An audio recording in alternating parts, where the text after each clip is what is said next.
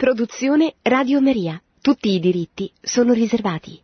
Cari amici di Radio Maria, buonasera. Tanti auguri di un felice e santo tempo pasquale. Siamo nel tempo di Pasqua, questi cinquanta giorni che la Chiesa celebra come un solo giorno di Pasqua fin dall'antichità, e io vorrei oggi trattare proprio eh, del luogo santo, del Cenacolo e delle apparizioni di Gesù Cristo risorto in questo santo luogo, proprio perché siamo in tempo pasquale e poi eh, sappiamo che questo tempo pasquale culminerà o si concluderà con la Pentecoste, dove ancora il luogo santo del Cenacolo è un luogo fondamentale, perché è anche il luogo della discesa dello Spirito Santo. Il Cenacolo, il Santo Cenacolo è il cuore della Chiesa, è il luogo più santo che c'è a Gerusalemme, ovviamente insieme alla Basilica del Santo Sepolcro, al Golgota, al Monte Calvario e al Santo Sepolcro che si trovano nella Basilica del Santo Sepolcro, ma si può dire che insieme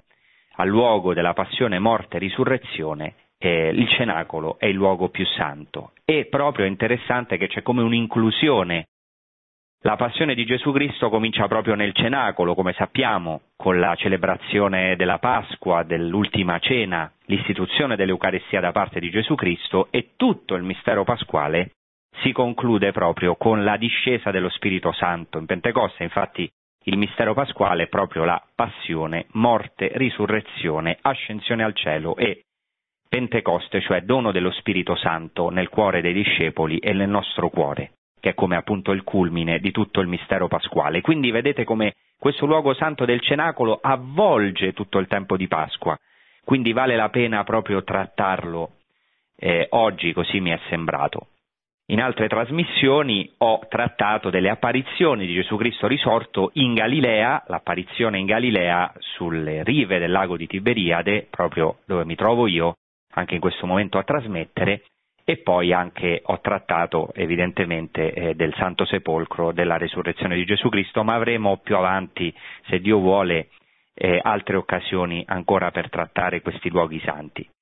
Il Cenacolo si trova oggi, eh, cioè si, sempre si è trovato, oggi ancora si può visitare, sul Monte Sion, è ubicato sul Monte Sion. E, mh, oggi ancora si può visitare, è chiamato Cenacolo dalla parola latina cenaculum, che indica di per sé il luogo dove si cena, anche se eh, diciamo sappiamo che la traduzione eh, latina cenaculum traduce in realtà due termini in greco. Questo luogo santo infatti è chiamato dall'Evangelista Marco e dall'Evangelista Luca in greco anagaion, cioè una sala superiore, nella parte superiore della casa, anagaion, e la Vulgata latina traduce appunto cenaculum, cioè sala della cena o sala da pranzo. Negli Atti degli Apostoli il Cenacolo è chiamato in greco con un altro termine, iuperon, che anche significa un luogo superiore, al di sopra, che è tradotto sempre dalla Vulgata con cenaculum.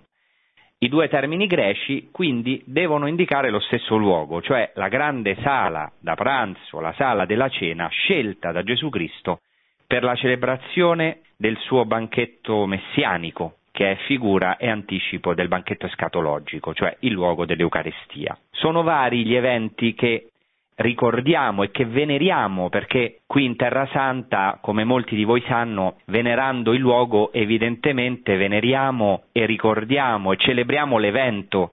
I luoghi sono santi perché è santo l'evento, o meglio è santa la presenza, l'irruzione di Dio nella storia della salvezza, nei luoghi santi, in que- nel caso dell'Antico Testamento, nel caso del Nuovo Testamento l'irruzione di Dio in Gesù Cristo. Eh, ecco, Gesù Cristo che eh, è il Dio che si fa storia, che si fa luogo.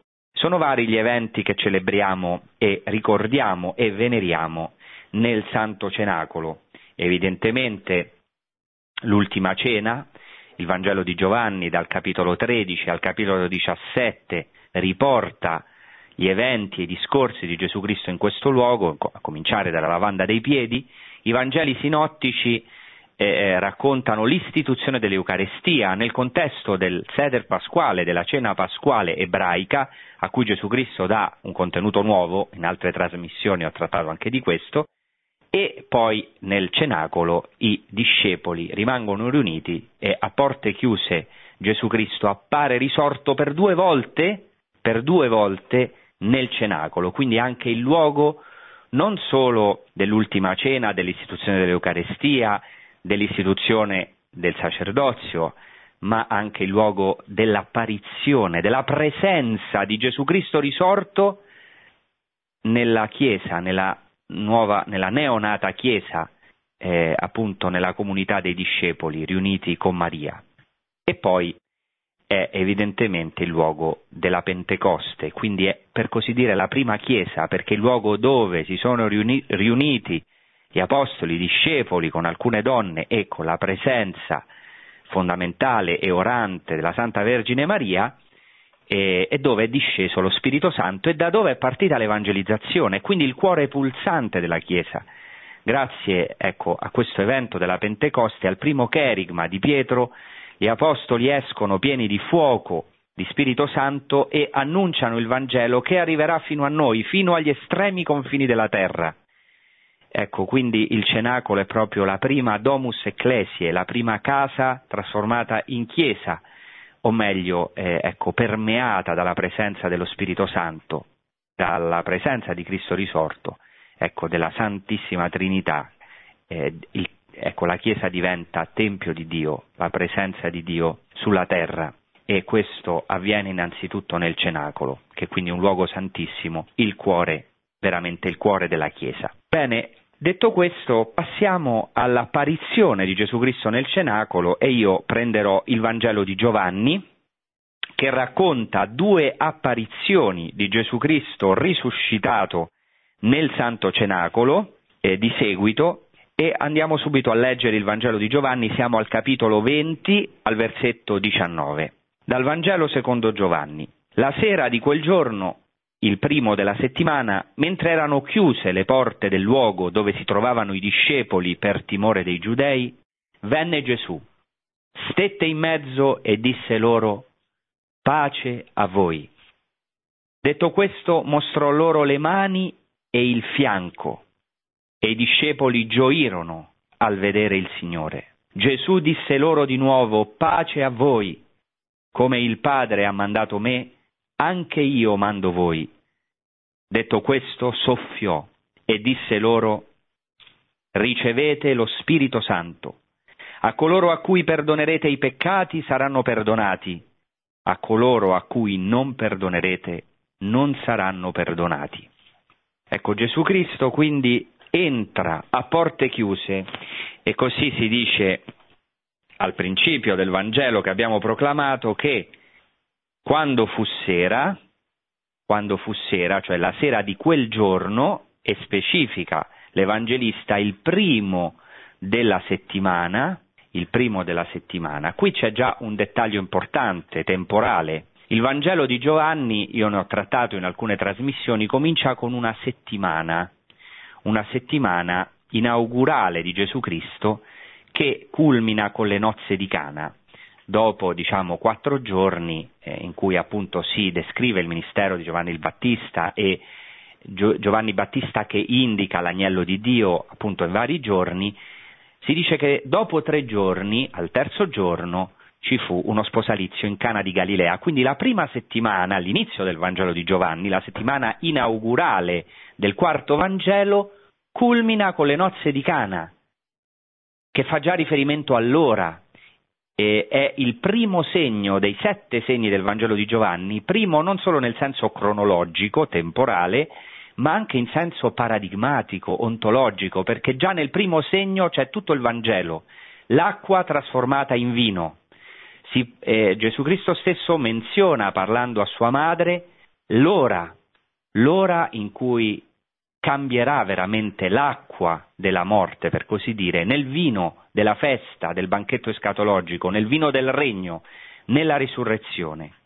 E qui abbiamo anche, alla fine del Vangelo di Giovanni, abbiamo come una settimana. Infatti, se noi leggiamo poco prima, eh, al capitolo Eh, eh, dodicesimo del Vangelo di Giovanni, si dice sei giorni prima della Pasqua, quindi abbiamo sei giorni e poi abbiamo qui il primo giorno della settimana, cioè la domenica.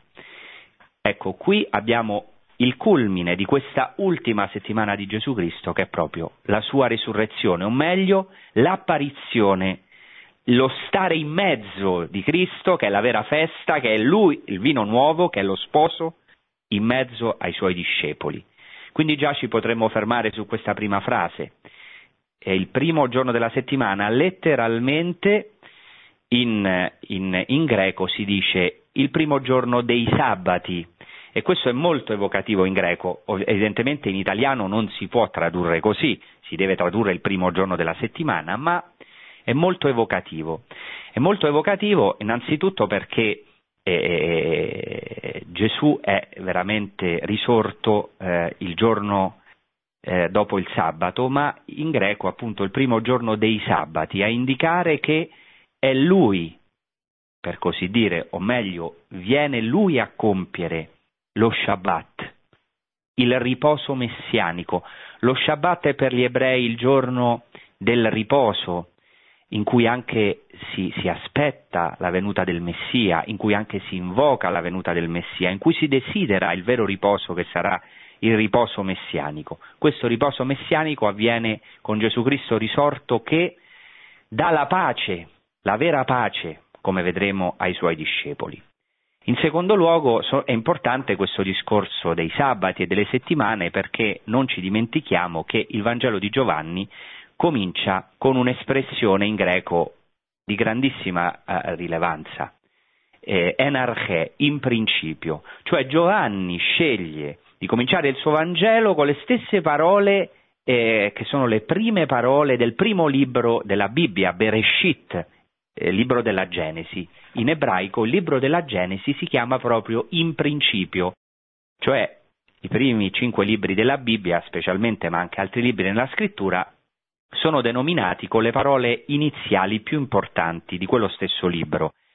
Il libro della Genesi comincia in ebraico Bereshit, che significa in principio. Per questo in, in ebraico questo libro si chiama in principio, Bereshit. E Giovanni decide di eh, chiamare, o meglio di iniziare il suo Vangelo, l'Evangelista Giovanni, con proprio questa parola, in principio, a indicare, a richiamare quella prima creazione che culminerà con lo Shabbat. Prima culminerà con la creazione dell'uomo e poi con lo Shabbat, con il riposo. L'Evangelista indica quindi che ora c'è una nuova creazione, e ora lo vedremo chi è il nuovo Adamo. Chiaramente Gesù Cristo è il nuovo Adamo, che ha anche il potere di rendere l'uomo, i suoi discepoli, nuovo Adamo, lo vedremo tra poco. Quindi si tratta qui della nuova creazione. Giovanni mostra come in Gesù Cristo, ecco, è presente questo principio, questa primizia, primizia della resurrezione, e questo compimento nello stesso tempo della creazione, de, nella nuova creazione, nella nuova creatura che è Gesù Cristo, il primogenito dei morti, il primogenito di coloro che sono risorti dai morti. Allora continua eh, appunto il primo versetto dicendo che il primo giorno della, cioè che la sera di quel giorno, il primo della settimana, e dice: mentre erano chiuse le porte del luogo dove si trovavano i discepoli per timore dei giudei. Gli apostoli, i discepoli sono riuniti in un luogo. Questo luogo, dalla tradizione più antica della Chiesa, è proprio identificato con il Cenacolo, com'è diciamo più normale, com'è più comune, ma è una tradizione molto antica. Adesso io diciamo non ho tempo di eh, esporre eh, eh, tutte le testimonianze antiche, ma vorrei dire qualcosa. Eh, diciamo il Cenacolo, già ho detto che è il cuore della Chiesa, dove i cristiani tra l'altro hanno celebrato l'Eucarestia quasi senza interruzione dal primo secolo dopo Cristo fino, pensate, al millecinquecentocinquantuno, anno in cui purtroppo questo luogo è stato sottratto ai cristiani e in particolare ai francescani, che già nel frattempo avevano cominciato il loro lavoro, la loro missione encomiabile, grandissima, di custodi dei luoghi santi. Fino a quest'anno, millecinquecentocinquantuno, la Chiesa ha celebrato nel Cenacolo ininterrottamente l'Eucaristia, custodendo questo luogo fin dai tempi antichi, fin a cominciare dai primi giudeo-cristiani, i primi ebrei che hanno abbracciato Gesù, che hanno accolto Gesù come Messia, Gesù Cristo. Ecco, questo è stato sempre il cuore della Chiesa e questo luogo è stato sempre custodito e conservato e venerato. Quindi l'autenticità del luogo santo è in dubbio, è sostenuto da testimonianze antiche. Per esempio, vi faccio un esempio tra i tanti, Sant'Epifanio riferisce che era, che era stato a Gerusalemme, che conosceva Gerusalemme, la topografia, cioè i luoghi di Gerusalemme. Sant'Epifanio riferisce che alla visita dell'imperatore Adriano, siamo quindi nel settanta dopo Cristo, Gerusalemme si mostrava devastata a seguito della distruzione operata da Tito nel settanta. Adriano, scusate, siamo nel centotrentacinque, ma Epifanio risale al settanta perché dice che all'epoca della visita dell'imperatore Adriano Gerusalemme si mostrava devastata a seguito della distruzione operata nel settanta da Tito, dalle legioni romane. Dice che era devastata ad eccezione fatta di poche case, e qui cito testualmente Epifanio, tra le quali la piccola chiesa eretta sul luogo dove gli apostoli avevano atteso la Pentecoste. Quindi chiaramente fa riferimento al Cenacolo e dice che questo certamente è il luogo, e lo riconduce appunto al, la, alla tra, alle tradizioni del primo secolo dopo Cristo, del tempo di Gesù. Ancora prima di Sant'Epifanio, tra l'altro, San Cirillo di Gerusalemme, San Girolamo, che anche aveva vissuto tanti anni a Betlemme, aveva visitato i luoghi santi, la pellegrina Egeria, di cui abbiamo parlato altre volte, ci riferiscono proprio su questo luogo santo. Tanto che nel quarto secolo il vescovo Giovanni erige addirittura una basilica sul luogo, che era chiamata, una basilica chiamata Santa Sion, che poi purtroppo è stata distrutta dai persiani nel seicentoquattordici. Poi è stata ricostruita per iniziativa di Modesto, ma una parziale ricostruzione perché fu nuovamente devastata dai musulmani, poi riedificata dai crociati e chiamata la madre di tutte le chiese. Insomma, in poche parole, oggi le testimonianze letterarie, le testimonianze archeologiche eh, ci eh, attestano che questo luogo eh, santo è il Cenacolo, il luogo tra l'altro anche dell'apparizione di Gesù Cristo. Tra l'altro ancora oggi testimonianze archeologiche sono evidenti, perché se si va al piano inferiore del Cenacolo, nel chiostro antico francescano, quello che era il monastero francescano, si possono ancora ammirare le pietre nel primo piano del Cenacolo, che sono certamente pietre risalenti al primo secolo, pietre erodiane dell'epoca di Gesù. E nello stesso Cenacolo, sebbene oggi la sala del Cenacolo nella veste, diciamo, come si presenta oggi, risale al quattordicesimo secolo, perché è in stile crociato, però c'è al, molto probabilmente una parete in cui, come dicono vari archeologi, ci sono anche pietre del primo secolo dopo Cristo. Quindi gli apostoli si trovano in questo luogo, luogo del Cenacolo, luogo per loro assolutamente significativo, perché Eh, luogo degli eventi più importanti, ecco, della fine della vita di Gesù Cristo, lì dove aveva celebrato la Pasqua, e lì erano certamente riuniti. Dice eh, l'Evangelista, le porte erano chiuse per paura dei giudei. Gli apostoli si trovano in questa situazione. Questo luogo non è solo il luogo della Chiesa o il luogo degli apostoli riuniti, ma anche il nostro luogo, un luogo senza Gesù Cristo chiuso, come tante volte può essere la Chiesa, come può essere anche il nostro intimo, il nostro cuore, per paura. Ecco, gli apostoli erano riuniti, ecco, lì a porte chiuse per paura dei giudei, per paura della persecuzione. Ecco, pensiamo anche alle nostre paure. Questo è fondamentale, perché la resurrezione di Gesù Cristo non avviene in una condizione ideale dell'uomo, ma cade proprio nelle paure più profonde dell'uomo, nella paura della morte, nella sua chiusura più profonda. Ecco, lì entra Gesù Cristo dove sembra impossibile entrare, lì dove noi siamo chiusi per paura, per timore, per terrore della morte, della sofferenza che tutti abbiamo, perché tutti abbiamo paura della morte, della sofferenza, della morte non solo alla fine della vita, ma della morte interiore, della morte di ogni giorno. Gli apostoli delusi che avevano sentito, ecco, da alcune donne, avevano già avuto delle testimonianze, ma ancora non avevano questa forza della, del, dell'incontro con il risorto, con Gesù Cristo risuscitato dai morti. Ecco, in questa situazione Gesù Cristo entra a porte chiuse e dice il Vangelo, e stette in mezzo, stette, venne Gesù e stette in mezzo, letteralmente, e, e il, il, il, il, il greco dice proprio, ehm, ecco, e stette nel mezzo. Gesù Cristo si mette nel mezzo, entra nel mezzo dell'angoscia dei discepoli e dice loro, in greco eirene iumin, che è tradotto, diciamo che è una traduzione del saluto consueto ebraico Shalom lachem o Shalom alechem, Shalom, che è poi tradotto in greco eirene, ma eh, è una traduzione, diciamo, necessaria certamente, ma debole, perché il concetto di Shalom è molto più che il concetto greco di eirene, del concetto di pace o del concetto nostro di pace. Questa eh, parola Shalom viene dalla radice ebraica Shin Lamed Mem, che significa qualcosa di assolutamente integro, e quindi indica non solo l'assenza di guerra, ma indica una pienezza, un'abbondanza, una pienezza di vita, una, ecco, totale felicità, per così dire.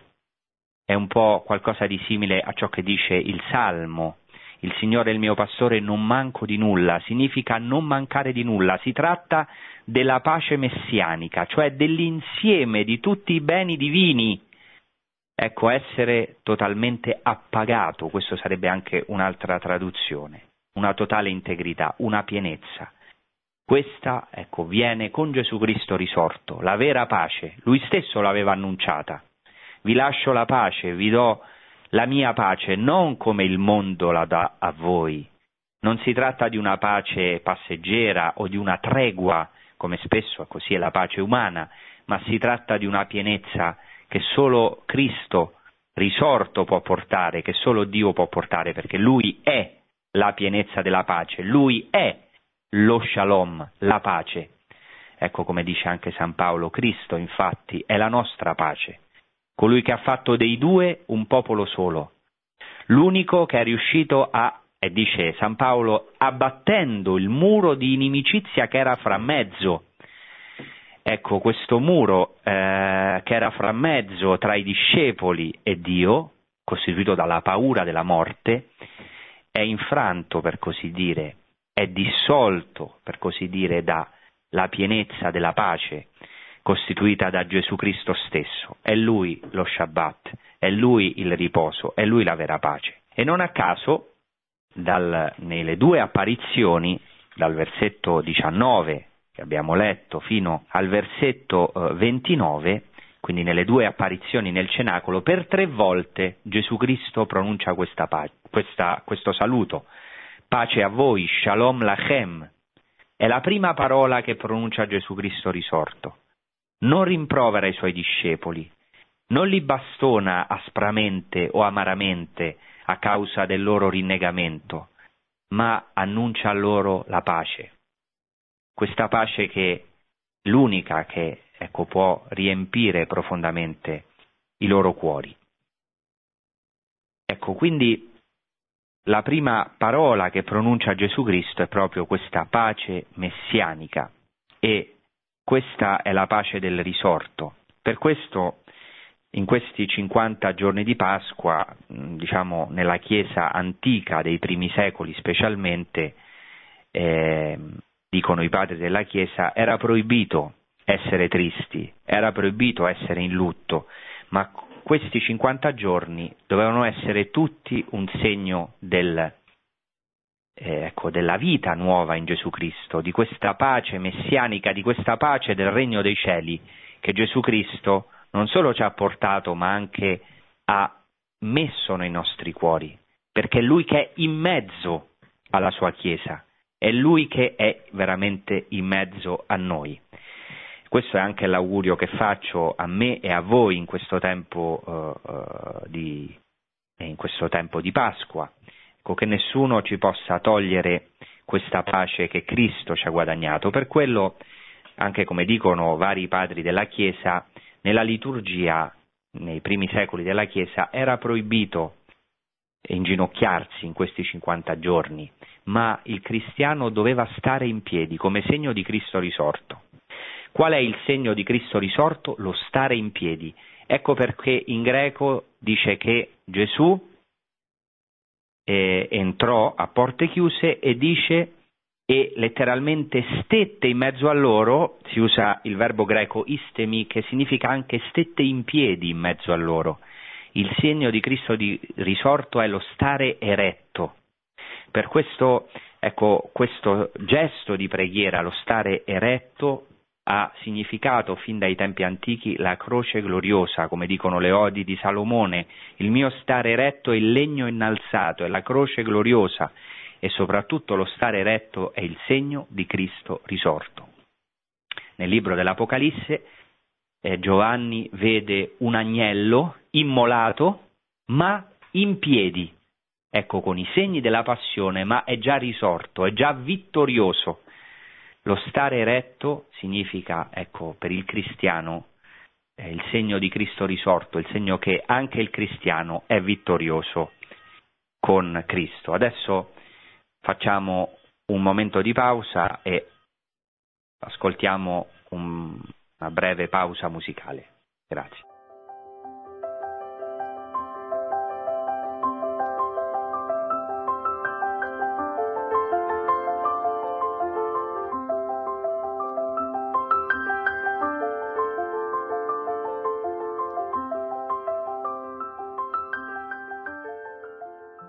Bene, possiamo ora continuare con eh, il brano del Vangelo dell'apparizione di Gesù Cristo risorto nel Cenacolo, e nel versetto venti, dopo aver annunciato nel Cenacolo la pace ai suoi discepoli, aver non solo annunciato ma anche donato questa pace divina, messianica a, agli apostoli, eh, si dice che avendo detto questo, e avendo detto questo, inizio del versetto venti, in greco kaituto e ipon, dopo aver detto questo, c'è un gesto fondamentale di Cristo, che è un segno fondamentale. Mostrò loro le mani e il costato, e i discepoli dunque si rallegrarono nel vedere il Signore.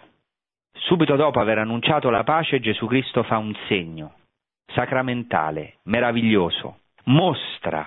Mostra, in latino è tradotto ostendit, cioè è una vera e propria ostensione, è un'esperienza veramente incredibile. Ecco, Gesù Cristo mostra le sue ferite, le sue piaghe glorificate, trasfigurate. Ecco, il corpo di Gesù Cristo è un corpo glorificato, ma ci potremmo fare una domanda: come mai Gesù Cristo risorto, glorificato, appare con le sue piaghe?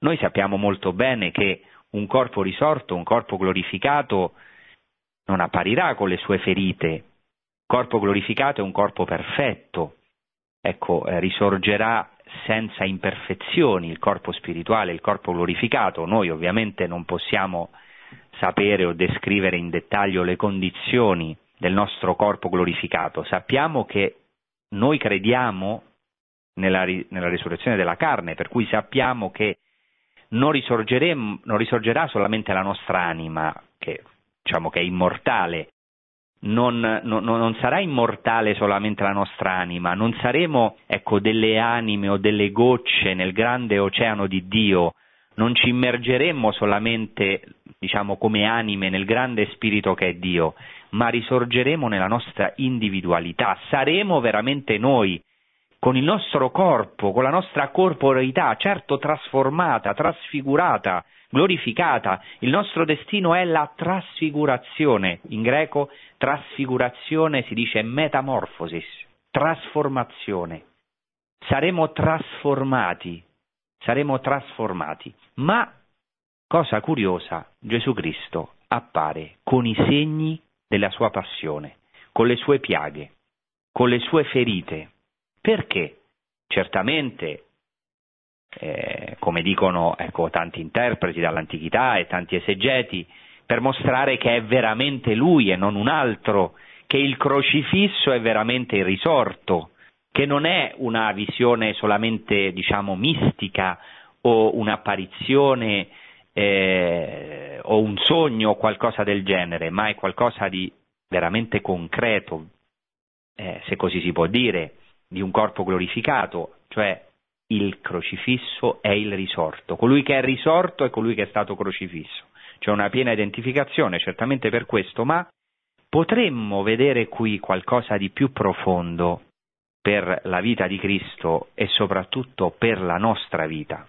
Potremmo per esempio ricordare ciò che dice il profeta Isaia, e vi leggo un passo proprio tratto dal profeta Isaia dal capitolo quarantanove, che dice: «Giubilate, o cieli, rallegrati, o terra, gridate di gioia, o monti». Quindi si tratta della gioia. Attenzione che in questo versetto, vi ricordo, si dice che i discepoli si rallegrarono nel vedere il Signore. Si tratta della gioia anche qui messianica, della gioia universale di cui, di cui parla anche qui Isaia, che era stata promessa da Gesù Cristo stesso nel Cenacolo, perché poco prima, e nel Cenacolo, prima della sua passione, della sua morte in croce, Gesù Cristo aveva detto, ecco, la donna quando partorisce è afflitta perché è giunta la sua ora.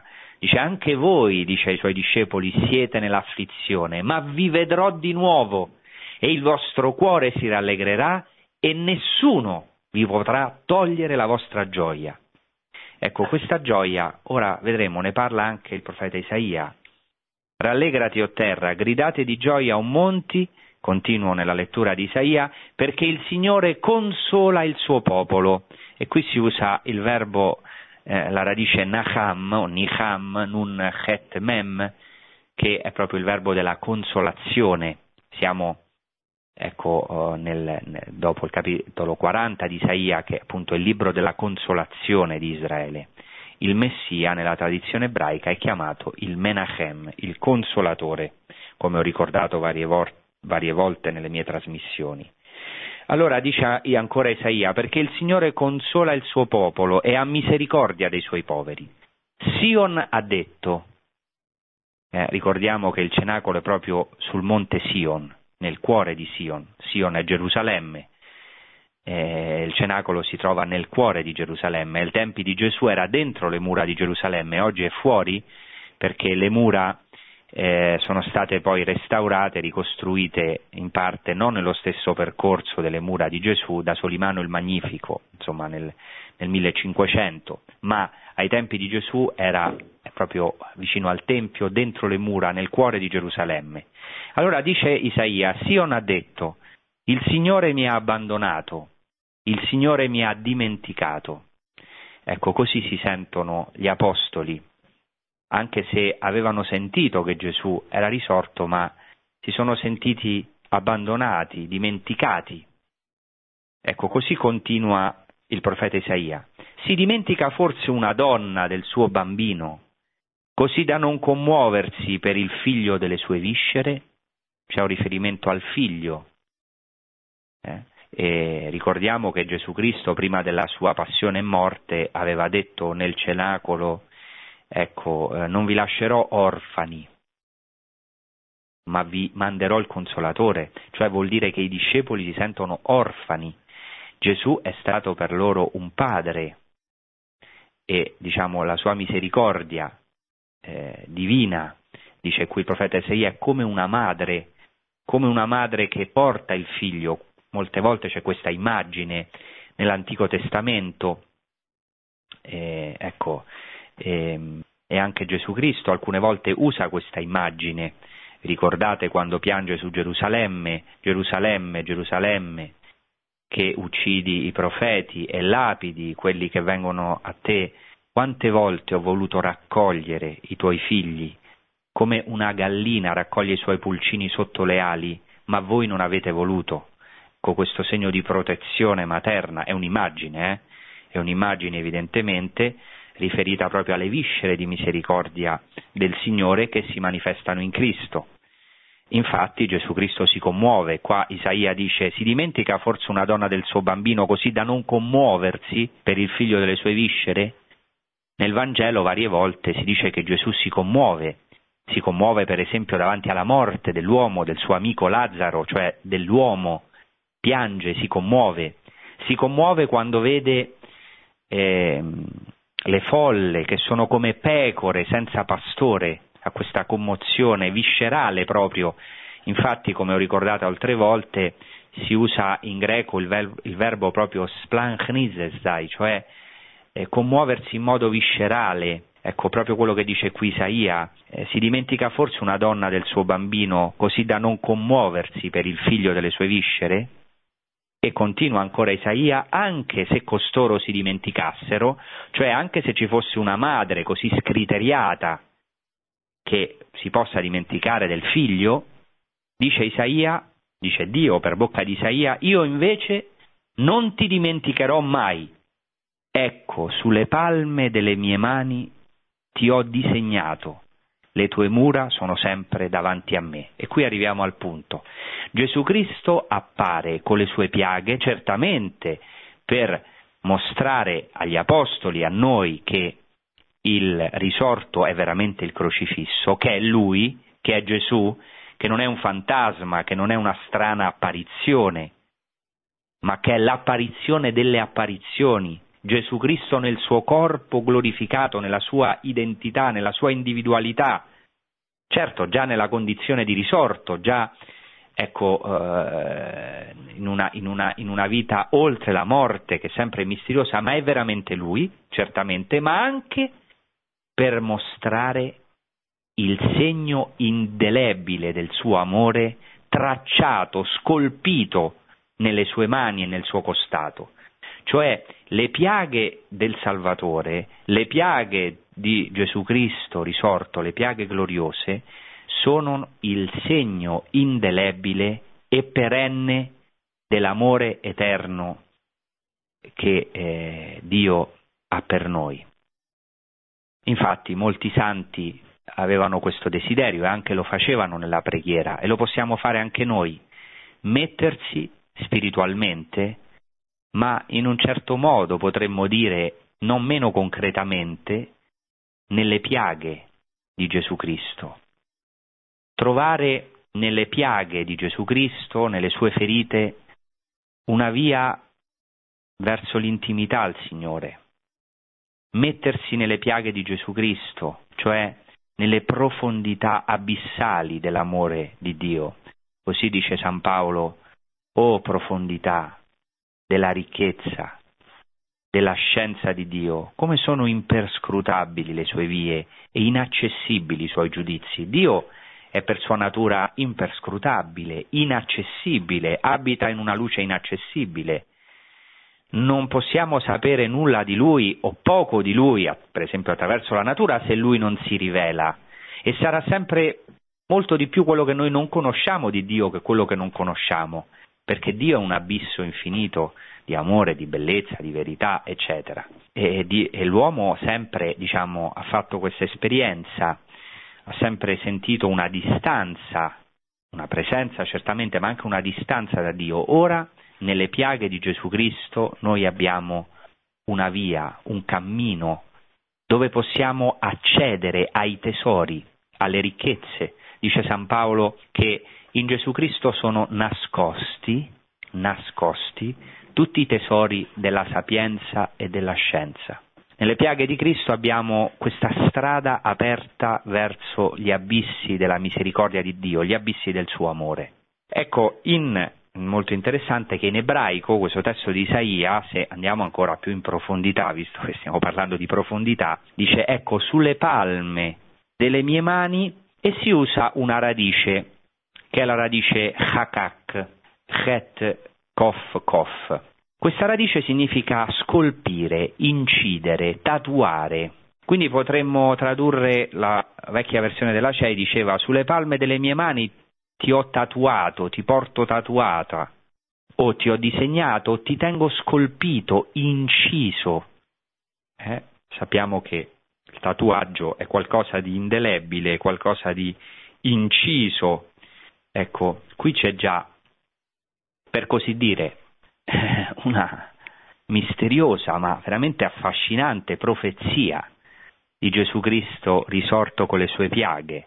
Dice Dio attraverso Isaia: sulle palme delle mie mani ti ho disegnato, ti ho inciso, ti ho scolpito. Questo verbo è importante perché è riferito anche ai comandamenti. Chok vuol dire comandamento, la radice chakak, scolpire, perché anticamente, questo si vede dal codice di Hammurabi, dalle eh, tavole della legge, delle dieci parole, la legge doveva essere, si scolpiva nella pietra, si scolpiva nella pietra e si mostrava al popolo i precetti, i comandamenti, anche i comandi civili, gli ordini civili, come per esempio il codice, ecco, vari codici eh, legali, antichi. Così nelle palme di Dio, che sono le palme di Cristo, ecco, noi siamo incisi, tatuati, scolpiti. Ecco il sigillo indelebile dell'amore di Dio, il tatuaggio perenne, per così dire. Dio porta un tatuaggio, se così possiamo dire, indelebile, della, che è, diciamo, il suo amore verso di noi. Perché? Perché quelle piaghe le abbiamo causate noi a Gesù Cristo, con i nostri peccati. Anche i discepoli sono tutti o quasi tutti fuggiti. Ecco, queste piaghe sono le piaghe che noi gli abbiamo causato, ma ora queste piaghe sono glorificate, trasfigurate. Le nostre ferite, non solo quelle di Cristo, ma le nostre ferite, anche le ferite più terribili, che sono scolpite molte volte non solo nel nostro cuore, nel nostro animo, ma anche nella nostra pelle, nelle nostre rughe, perché molte sofferenze le abbiamo veramente disegnate in faccia, come Cristo le ha disegnate nelle sue palme. Queste ferite possono essere trasfigurate in Gesù Cristo. Questo è qualcosa di meraviglioso ed importantissimo per la nostra vita di oggi, che ha moltissime conseguenze. Vi faccio un esempio. Noi molte volte vogliamo una Chiesa perfetta, una Chiesa sana, senza ferite. Questo, purtroppo, o purtroppo, meno male, non so che dirvi, è impossibile. Certo, la Chiesa è santa, ma della santità dello Spirito Santo, è santa perché è informata dallo Spirito Santo, è informata nel senso che lo Spirito Santo le dà forma, l'anima. Lo Spirito Santo non abbandona la sua Chiesa, Cristo risorto sarà sempre presente nella sua Chiesa, ma nella Chiesa ci sono uomini, e uomini significa ferite, ferite inferte, inflitte e ferite subite. Certo, non dovrebbe essere così, senza dubbio, ma è così. Molte delle nostre comunità sono ferite da tante cose, dalla storia, dai problemi, dalle ferite interne, dalle persecuzioni esterne e purtroppo le più dolorose, molte volte quelle interne, anche dai peccati di alcuni uomini di Chiesa o di vari uomini di Chiesa, o alcune, in alcuni secoli o in alcuni momenti della Chiesa di molti uomini di Chiesa. Non si potrà mai trovare il corpo di Cristo in questa terra perfetto, così come noi lo vogliamo.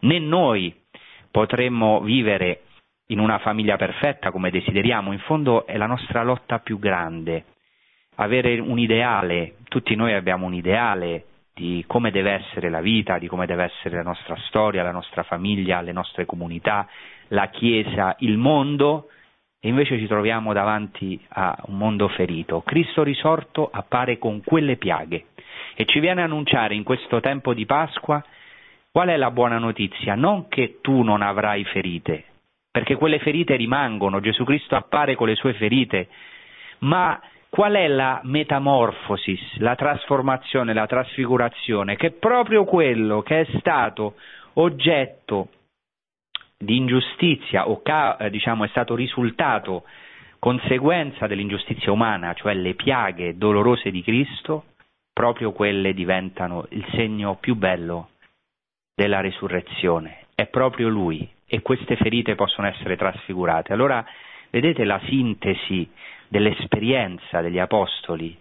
L'Apostolo Pietro dirà una frase che, di cui io tra l'altro sono innamorato perché l'ho messa anche come ricordo della mia ordinazione, che è avvenuto nell'anno duemila, questa frase che eravate erranti come pecore, dice Pietro nella sua epistola, eravate erranti come pecore, ma ora siete tornati al pastore guardiano delle vostre anime, eh, dalle sue piaghe siete stati guariti, dalle piaghe di Cristo siamo stati guariti, le sue piaghe sono state la nostra medicina, la nostra salvezza.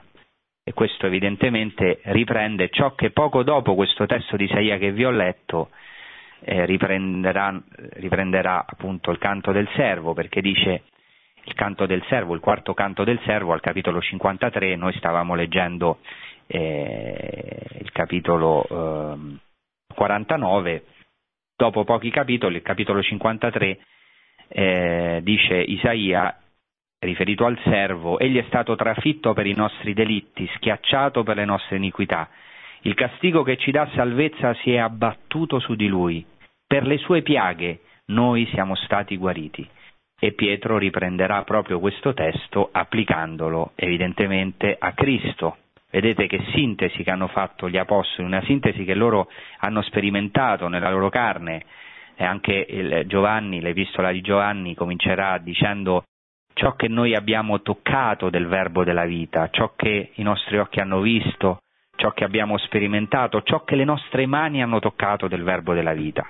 Ecco, anche San Pietro dirà che Cristo portò i nostri peccati nel suo corpo sul legno della croce perché non vivendo più per il peccato vivessimo per la giustizia. Dalle sue piaghe siete stati guariti.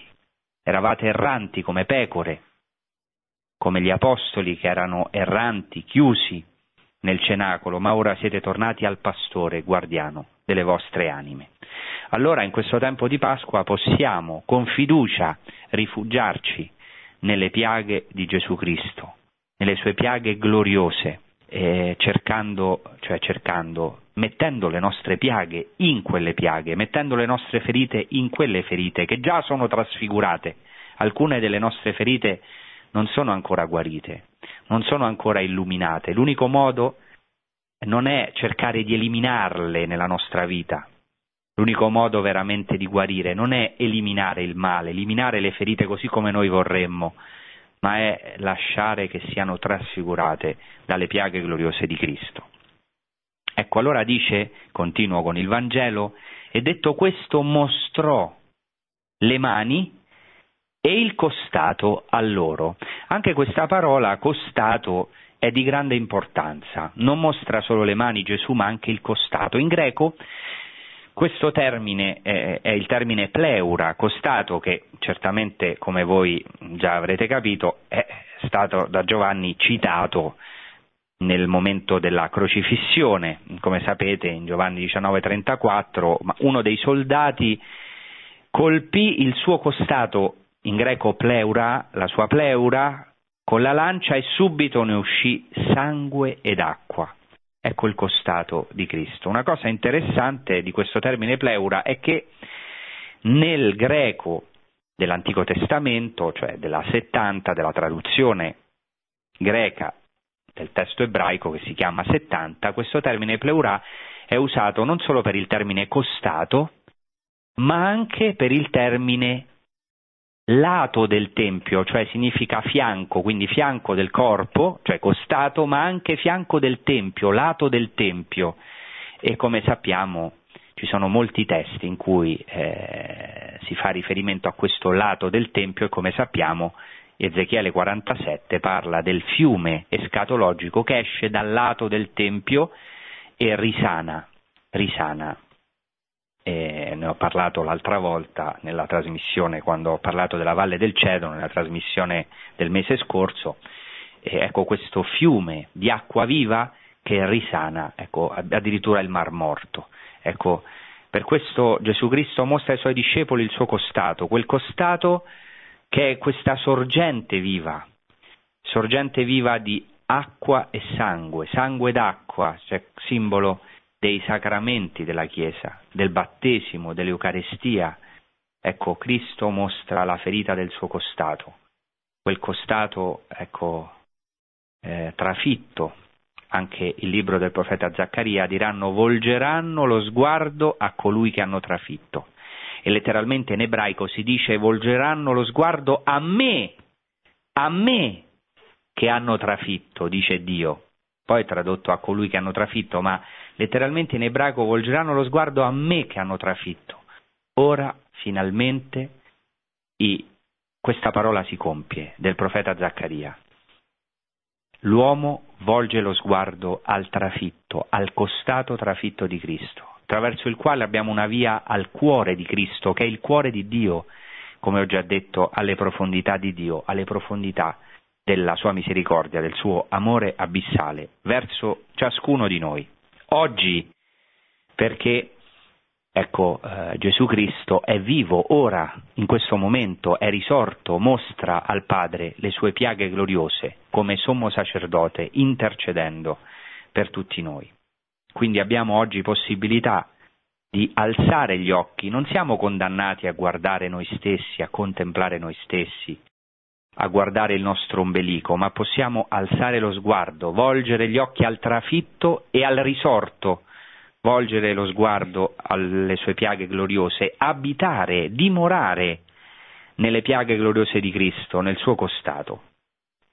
E dice appunto: e i discepoli si rallegrarono nel vedere il Signore. Finalmente possono volgere lo sguardo. Ecco, prima si contemplavano, si autocontemplavano, per così dire, erano a porte chiuse, come alcune volte siamo noi, autoreferenziali, chiusi nei nostri ragionamenti, nei nostri schemi, nelle nostre paure, eh, facendo, per così dire, se mi consentite l'espressione, un'adorazione perpetua di noi stessi, dei nostri problemi, delle nostre ferite, del nostro vittimismo, come ci capita a tutti, anche a me. Adesso possono spezzare questo cerchio di morte. Gesù Cristo risorto spezza questa autocontemplazione e finalmente tutti noi possiamo volgere lo sguardo a un altro, al risorto, all'unico che può trasfigurare le nostre piaghe più interne. Dopo di ciò si dice: disse dunque a loro Gesù di nuovo, come se avessero ancora bisogno, dopo aver visto le piaghe, di ascoltare questa parola: Shalom lachem, pace a voi, in greco eirene yumin.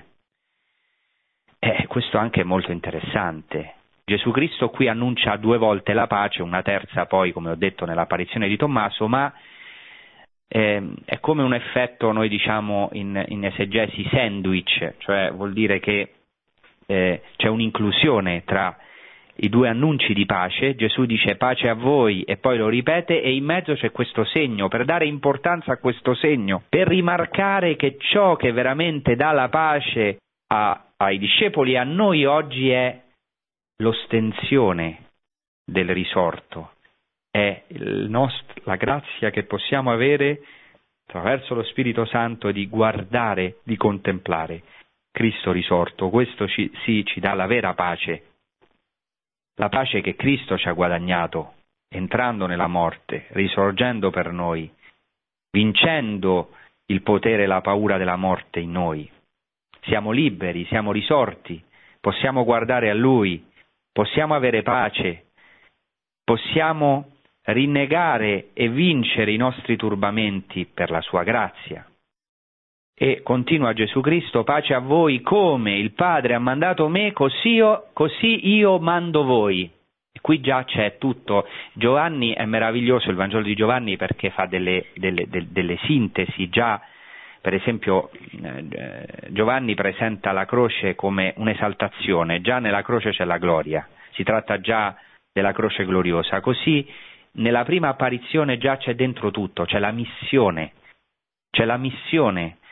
Cosa fa Gesù Cristo risorto? Invia subito gli apostoli, li fa uscire da quelle porte chiuse, li fa uscire dalla paura della morte, gli aff- come? Affidandogli una missione. La stessa missione, o la miss- una missione analoga, allo stesso modo di come il Padre lo ha inviato, così Lui manda i Suoi discepoli. Cioè loro saranno dei risorti per altri, loro saranno una parola per altri, loro saranno, tra virgolette, Cristo, un altro Cristo per altri. Come il Padre ha mandato me, Cristo, così io mando voi, dei Cristi, dei consacrati.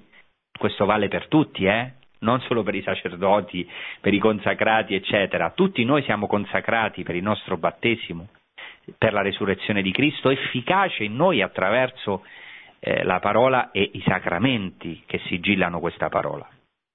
E detto questo, e qui c'è anche qualcosa di molto importante, un verbo, in greco enefusesen, eh, che è tradotto in latino insufflavit, mi sembra sì, insufflavit, cioè soffiò dentro, soffiò dentro, è il soffio di Dio, quello che ha creato i cieli.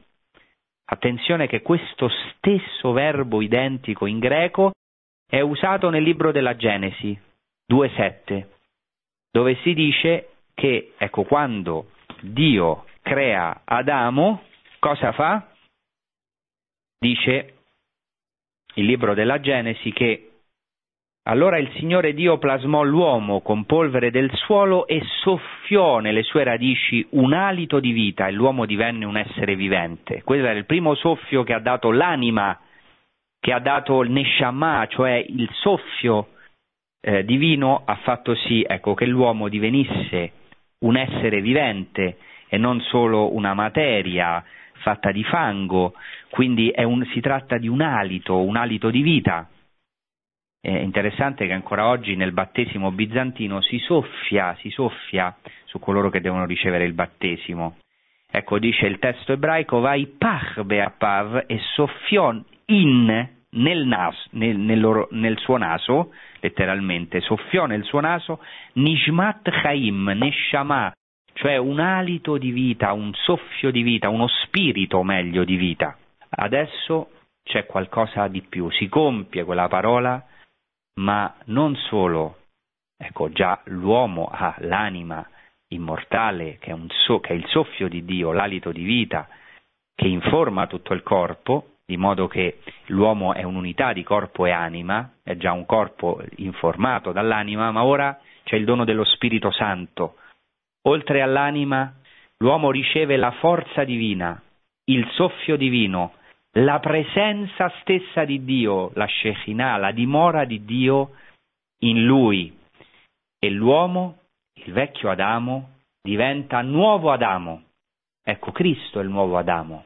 Ecco perché anche è molto interessante, e lo voglio dire qui, non l'ho ricordato prima, che il termine pleura, costato, è molto evocativo perché è usato ancora nel libro della Genesi. Sappiamo che Eva è stata formata dalla pleura in greco, dal costato di Adamo.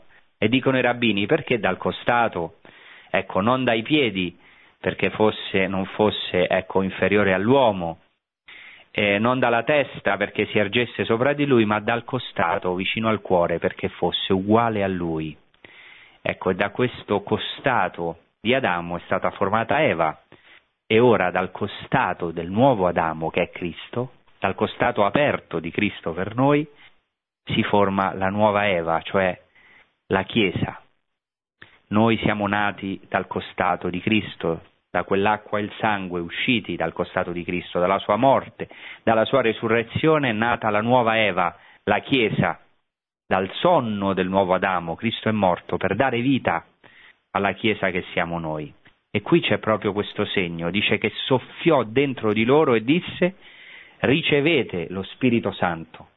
E qui è molto interessante perché si ripete ciò che ho detto, che nel Vangelo di Giovanni c'è una sintesi per cui eh, abbiamo già eh, in nuce, in nuce, cioè in nucleo, in sintesi, tutto il mistero di Cristo, tutto il mistero pasquale, il mistero della Chiesa.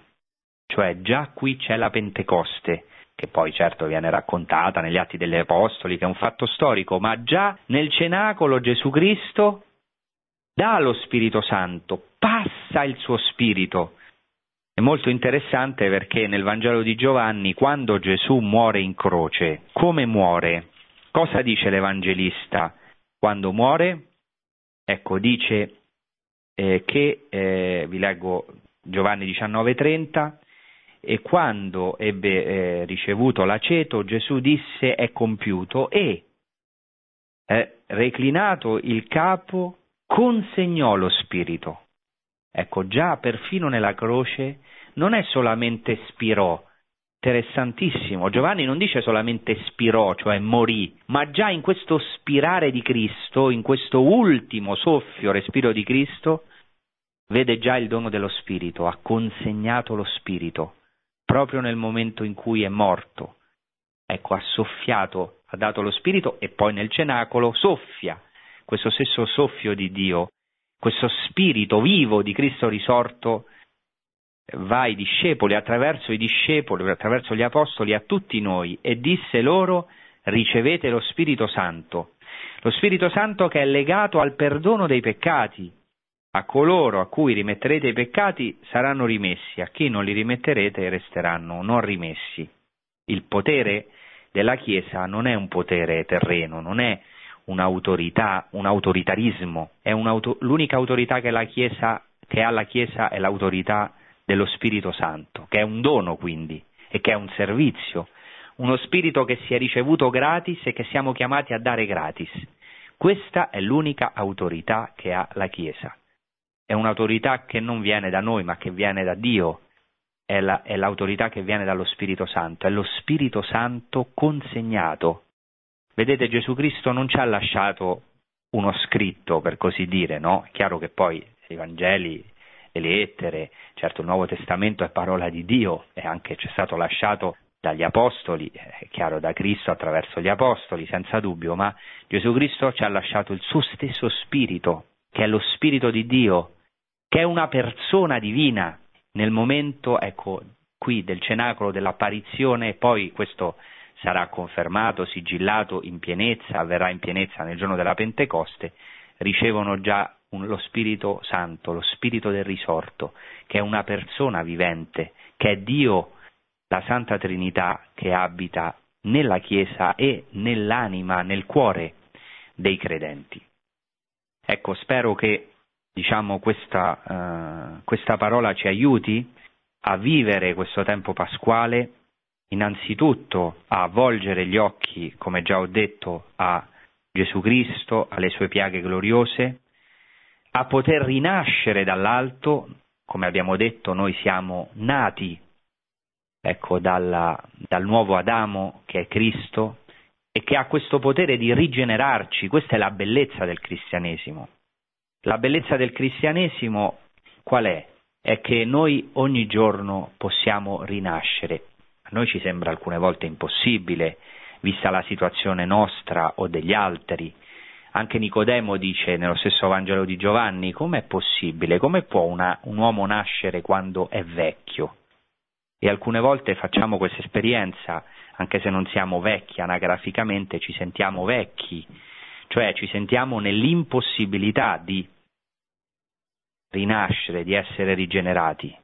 Ecco, ma Gesù Cristo ci dà questa possibilità nella sua santa risurrezione: rinascere, risorgere, essere rigenerati. Possiamo vivere una nuova vita? Possiamo, anche quando sembra impossibile, possiamo, anche quando le nostre porte sono chiuse, possiamo. Ecco, l'unica cosa è accogliere Gesù Cristo, poterlo contemplare e amare, eh, ecco, nella fede, perché nell'apparizione che viene dopo, eh, Gesù Cristo dice a Tommaso: perché mi hai veduto, hai creduto, ma beati, è l'ultima beatitudine del Vangelo, eh. Beati coloro che è rivolta a noi, che è rivolta a noi personalmente oggi, beati quelli che pur non avendo visto crederanno. Ecco, la fede è proprio la, eh, diciamo, la condizione per rinascere a nuova vita, per essere rigenerati. Crediamo oggi che è possibile rinascere dall'alto, in Cristo, che possiamo risorgere, che possiamo essere rigenerati, perché Cristo è veramente risorto. I cieli sono aperti per noi, anche noi possiamo ricevere questo soffio di vita, quest'anima di vita, e ricevere la pace di Cristo. Ecco, eh, e poi ovviamente tutto questo ci prepara alla Pentecoste, a vivere bene cioè, spero che ci aiuti a vivere bene questo tempo pasquale e ci prepara la Pentecoste, che è questo evento di Gesù che già qua si anticipa nel Cenacolo, che trasmette, che trasmette lo Spirito agli Apostoli, è di fondamentale importanza, perché ecco, per quello il mistero pasquale è anche il dono dello Spirito Santo nei nostri cuori. Perché? Perché eh, la buona notizia non è solo che Cristo è risorto, ma che questa risurrezione nel dono dello Spirito arriva a noi, che noi oggi, se crediamo, possiamo essere animati da quello stesso Spirito di Cristo risorto che ci rende vivi. Certo, questo presuppone rinnegare un altro spirito nella nostra vita. Ecco perché, come dice San Paolo, non può abitare in noi Cristo e Beliar allo stesso tempo. Eh, non possiamo servire, per così dire, due padroni. Per quello tutta l'opera che fa Gesù Cristo con i suoi apostoli è Eh, fargli fare un cammino di conversione, di purificazione, di rinnegamento. Per quello nel battesimo, ecco, prima di ricevere ecco, anche il sacramento della Cresima, che anche è stato istituito nel Cenacolo, prima di ricevere il battesimo, il sacramento della Cresima, è necessario rinnegare eh, Satana, fare la professione di fede, rinnegare Satana, le sue seduzioni, le sue opere, ecco, fare una rinuncia seria a Satana, perché ecco, quello spirito sia vivo, efficace in noi, possa ver- veramente entrare.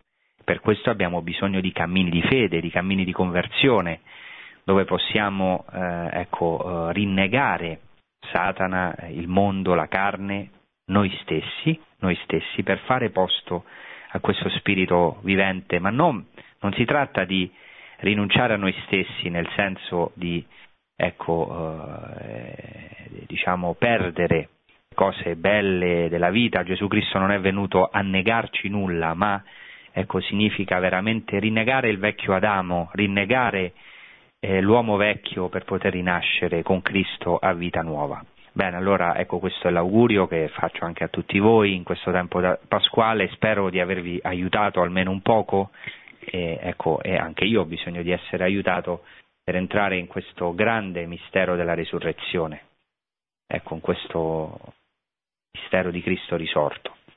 Ecco, allora in questo tempo ritorniamo anche noi al Cenacolo, ritorniamo alle cose essenziali della nostra vita, alle sorgenti della nostra fede, cioè al cuore della Chiesa, quel Cenacolo dove Cristo ci ha amato, dove ha lavato i nostri piedi, dove ci ha fatto sedere a mensa con Lui, nel banchetto escatologico, che poi ecco, si manifesta e si compie nella Santa Eucaristia. Ritorniamo lì dove Cristo è risorto, dove ha mostrato, ha scoperto ciò che era nascosto, quel mistero delle sue piaghe, di quanto Dio ci ama da impazzire, fino al punto da essere segnato, scolpito, tatuato per noi.